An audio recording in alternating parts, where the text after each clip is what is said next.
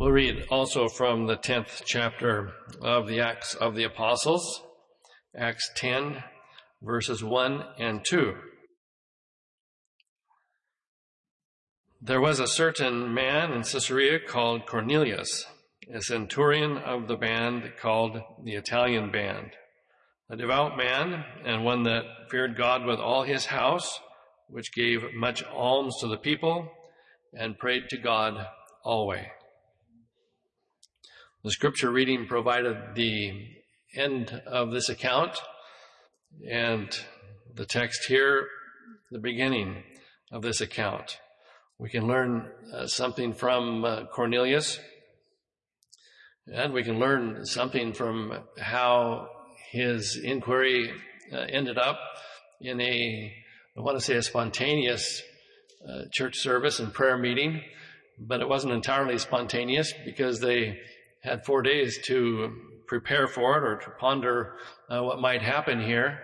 Peter was sent for because it was revealed to Cornelius that he should send for him. He didn't know what Peter would say. In the meantime, Peter, as he embarked from where he was to where Cornelius was, didn't know what they wanted. But when he uh, appeared there, he asked them, to what intent have you called me? And it was explained to Peter the vision that Cornelius had, and Peter proceeded unto him to preach what you and I hear every church service. He preached Jesus. And at the conclusion of that uh, message, or as the message was concluding, the power of God fell, and we see the outcome. Amen. We, we pray for that outcome every every time we come together. Cornelius wasn't used to services like this or even like that one. So he, he had a hunger, and that's one of the things we can learn from him. But in this text, the, the second chapter in particular, or second verse rather, in particular, uh, we can break it down simply this way. We see that Cornelius lived carefully, he lived charitably, and he lived prayerfully. He lived carefully in that he was a devout man and feared God with all his house. He made a conscious decision to be devoted to God, Amen. not just for a moment, but for a lifetime. Amen. Hence, he's called a devout man. And we read later in the same uh, chapter that he is referred to as a just man one that feared God and was a good report among all the nations uh, of the Jews. So he, he was intense in his desire to please God. Isn't that what we want? We want to please God. And we want a certain intensity as we endeavor to accomplish that. He wanted to know God and to serve God uh, so he was, he was what uh, Titus, uh, Paul wrote to Titus 2 6, uh, he uh, calls sober minded. He was serious minded. To be sober, in our language today, we would think of it as being the opposite of intoxicated. But of course, he's not talking about alcohol. He's, he's talking about the, the being consumed or intoxicated with uh, the events of the world and be so uh, enamored and so wrapped up in uh, life that we forget about God. He, he was serious about serving God seven days a week, 24 hours a day, as are we. He had, uh, Cornelius did God centered thinking rather than thinking that was independent of God. So when we make decisions, when we endeavor to embark upon a day, we are very devoted in our determination to serve God and take God into account. We don't want to think or to do anything that will distract us from that mission of pleasing God. We don't want our, our mind to be cluttered or disturbed by other things that do come up in life we, we somehow must be uh, self-disciplined enough to let those slough off and keep our focus upon the Lord. It's good to have a, a good time in life, but we even read from the Bible that levity, much levity carries the risk of carelessness. Remember, he lived carefully rather than carelessly. To be careless runs, runs the risk of degenerating into being reckless. We want to live carefully. And we uh, thank God that He uh, helps us as we uh, endeavor to to do what uh, have the traits uh, that Paul wrote to the Ephesians. We uh, some things are not to be once named among the saints, the foolish talking, nor jesting, which are not convenient, but rather giving of thanks. That's not careful living. It's careless living. Not convenient could be uh, translated not fitting or out of place. The expectation of, of a Christian walk, even by sinners, is that it be an appropriate walk. They may not flatter you, but believe me, they're watching you and, and me, and there there are expectations. Sometimes the expectations are uh, ones that nobody can meet as far as that goes, but the expectation of propriety is one that every one of us can meet by the grace of God. So we never want to speak or conduct ourselves in a manner that uh, approaches impropriety. We're serious about pleasing God and we're serious about avoiding uh, any communication that would corrupt good manners. There were not many Roman captains like him. He was the captain of a 100. Before he became a captain of 100, he was careful enough to gain the respect of his superiors who appointed him ultimately to be a captain. He was probably, I would imagine, the envy of the entire uh, Roman army if they knew about him. Of course, I'm sure that some were jealous of him, but any, any soldier, if they had a choice, they wanted to serve under Cornelius because he was a fair-minded man. He was uh, serious not only about his faith, but also in the manner in which he, he did his job. Yeah. So ought we to be. Once in a while, uh, it seems mostly when, when I'm talking to the airline and have a question and speak to a representative, and they, they say, after this call, please stay on the line uh, to take a survey. And then uh, sometimes I stay on the line because the representatives are typically very good. And the question is asked if, uh, on a scale of one to five, would you hire the person that you just spoke to? Well, usually it's five. Otherwise, I probably won't stick around to take the survey. But on a scale of one to five, those who you uh, work with in, in, the world, if they stayed around for the, uh, a survey, what would be their assessment of your performance, if you want to call it that, as a Christian, your life? Because Christianity is not a performance. If it's a performance, it'll fall apart at the end. It's a faith. Uh, we're careful. So on a scale of one to five, where would you stand? Well, we trust uh, that God will help us uh, to stand at a, a, five by the grace of God. And we certainly uh, won't boast of absolute perfection, but we will boast, if you will, of our determination to have a careful walk with God and to live soberly, righteously, and godly in this present world. The, the, uh, the writer uh, to Titus would not have declared that's the way it ought to be if it were not possible to attain that walk.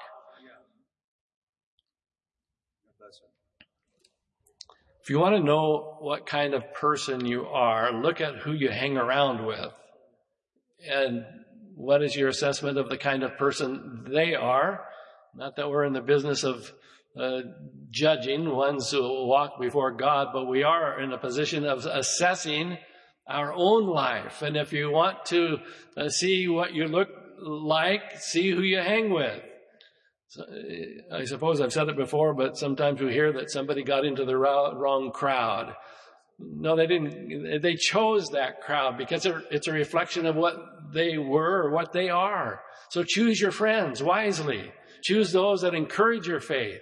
Uh, choose those that uh, when you walk away, you're closer to God. Uh, you're uh, you're happier.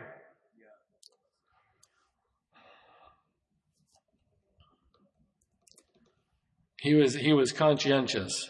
He was uh, obedient. He rose through the ranks because he was, as I mentioned, self-disciplined. He didn't whine about the tasks that he was given. He chose to shine even when they were difficult. You know he had difficulty. He was in the, in the military. It was a, a Gentile military. It was the Roman military. They weren't a kind people. Look what they did to Jesus. But he navigated that by walking carefully before God. He feared God with all of his house. It wasn't just his testimony, it was the testimony of his entire household. What, what the soldiers saw when he reported for duty is what the family saw before he left home. It's what he was. It's what we want to be. We don't want to be one person on Sunday when we're around the saints of God uh, shouting glory. We want to be here what we are at home. Yeah. So he was predictable. He was careful. So he lived carefully. He lived charitably. In that same second verse, a devout man, one that feared God with all his house, which gave much alms to the people. He was charitable. He was benevolent. We serve with the most benevolent and charitable people in the world. We really do. When uh, a need arises, if we let it be known, and we can't always let it be known, we run the risk of acknowledging one and slighting another. Um, but uh, we certainly live that way. That's the way uh, Cornelius lived. He looked to give rather than to receive. We live in a society where the common practice is to look to receive. Well, those who look that way may be less entitled than they think they are. We might tend to look to those who are not saying anything rather than those who are saying a lot. But either way, he looked to give rather than to receive, and he gave much alms to the people. That's what he did. He first gave of himself to the Lord. But then he looked around and uh, was cognizant of other needs that, that might exist. He was not stingy. He didn't give out of a sense of, of duty, but he gave uh, as unto the Lord like the paradox in uh, Proverbs 11:24 which reads this way there is that scattereth and yet increaseth and there is that withholdeth more than is meet but yet tendeth to poverty.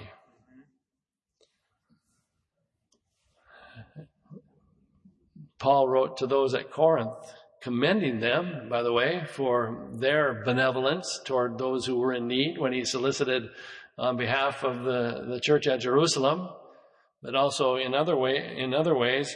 Uh, but he, he told them, well, he, he commended them, but he might have also shamed them a bit. He said, he that uh, soweth sparingly shall reap also sparingly.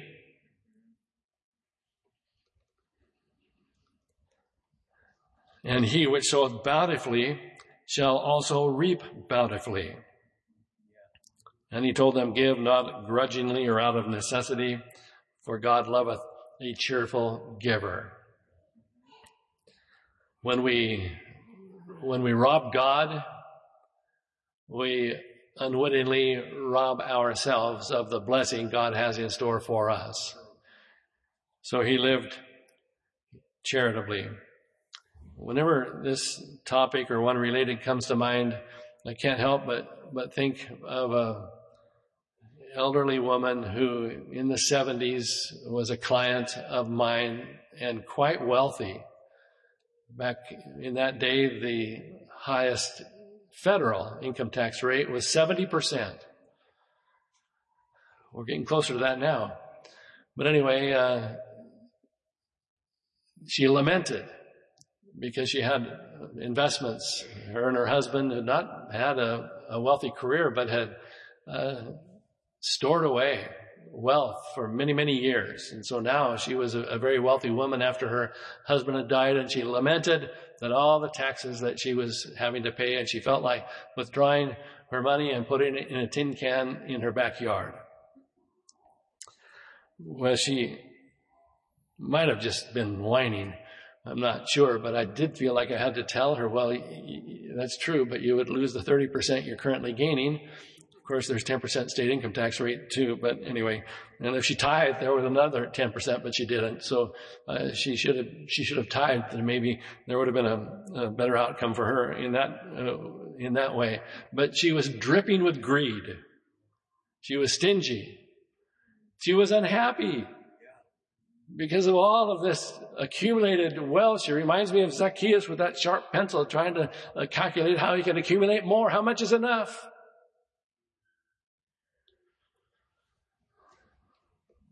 just a little more, typically. But James indicted his readers. He says, Your riches are corrupted. You have heaped uh, treasure to yourselves for the last days. The rest of them shall be witness against you. Jesus said, Take heed and beware of covetousness, for a man's life consisteth not in the abundance of the things that he possesseth. Godliness with contentment is great gain. It's not money that's the root of all evil, it's the love thereof, so a person can be flat broke and be guilty of covetousness. But it is certain we brought nothing into the world and will take nothing out of the world with us. That's a, uh, that's a fact. You've never seen anyone do so. They can vote after they're dead, but they can't spend money after they're dead. I still get ballots for my parents, by the way. Um, but anyway, so he uh, he lived charitably, and finally he lived prayerfully. He prayed to God always. So much so that a memorial came up before the Lord in heaven. How long does it take to build a, a memorial? You see the memorials across the United States and really around the world. They're not built in a day. The Washington Monument uh, took, uh, I think, around 40 years. Other memorial, it takes years. Well, a memorial in terms of a memorial of, of prayerfulness it takes a lifetime. It's really never completed. But Cornelius was, was flattered. I've heard your prayers.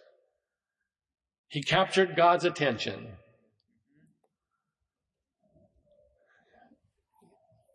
We know God exists.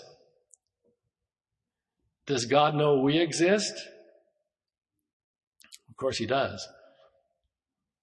But if, if we capture God's attention, can we capture his attention? We can. Uh, Cornelius did. So, so can we. In the, in the religious world, there's much uh, attention uh, and emphasis on worship services, but perhaps not so much on prayer services. We thank God we didn't, it wasn't our idea when we stepped into these services, but every Every service is a prayer service. We can't boast on that. There's, uh, unless we take advantage of it, it's not a prayer service for us. It, it's a church service, but we're not satisfied with a church service. We want it to be a prayer service. Worship without prayer perhaps is like a, a classic car with a dead battery. It's beautiful but it doesn't get you anywhere. Well, we want to get somewhere, and we thank God that prayer has the capacity to get us somewhere. For one thing, uh, prayer helps us to change our focus from the problem to the solution. Prayer helps us to look upward and inward rather than outward. Prayer saved us. Prayer keeps us. I've heard it said multiple times, prayer's the, the breath of a Christian. Stop breathing, you die.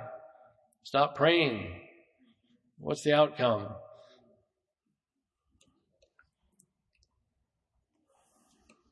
We refer with frequency to that golden altar of incense and to the prayer of David, who said, Let my prayer be set before thee as incense, and the lifting up of my hands as the evening sacrifice. He pictured himself as that golden altar of incense, which was continually offering a fragrance uh, up to God of heaven who was pleased with it. So we learn from, from Cornelius and we can see the, the, the value of an appetite. He was hungry for God. We can see the value of an altar service, a prayer meeting. It represents opportunity every time we drop to our knees, no matter where we are. We, we need to find an altar. Might be in our home, bedside.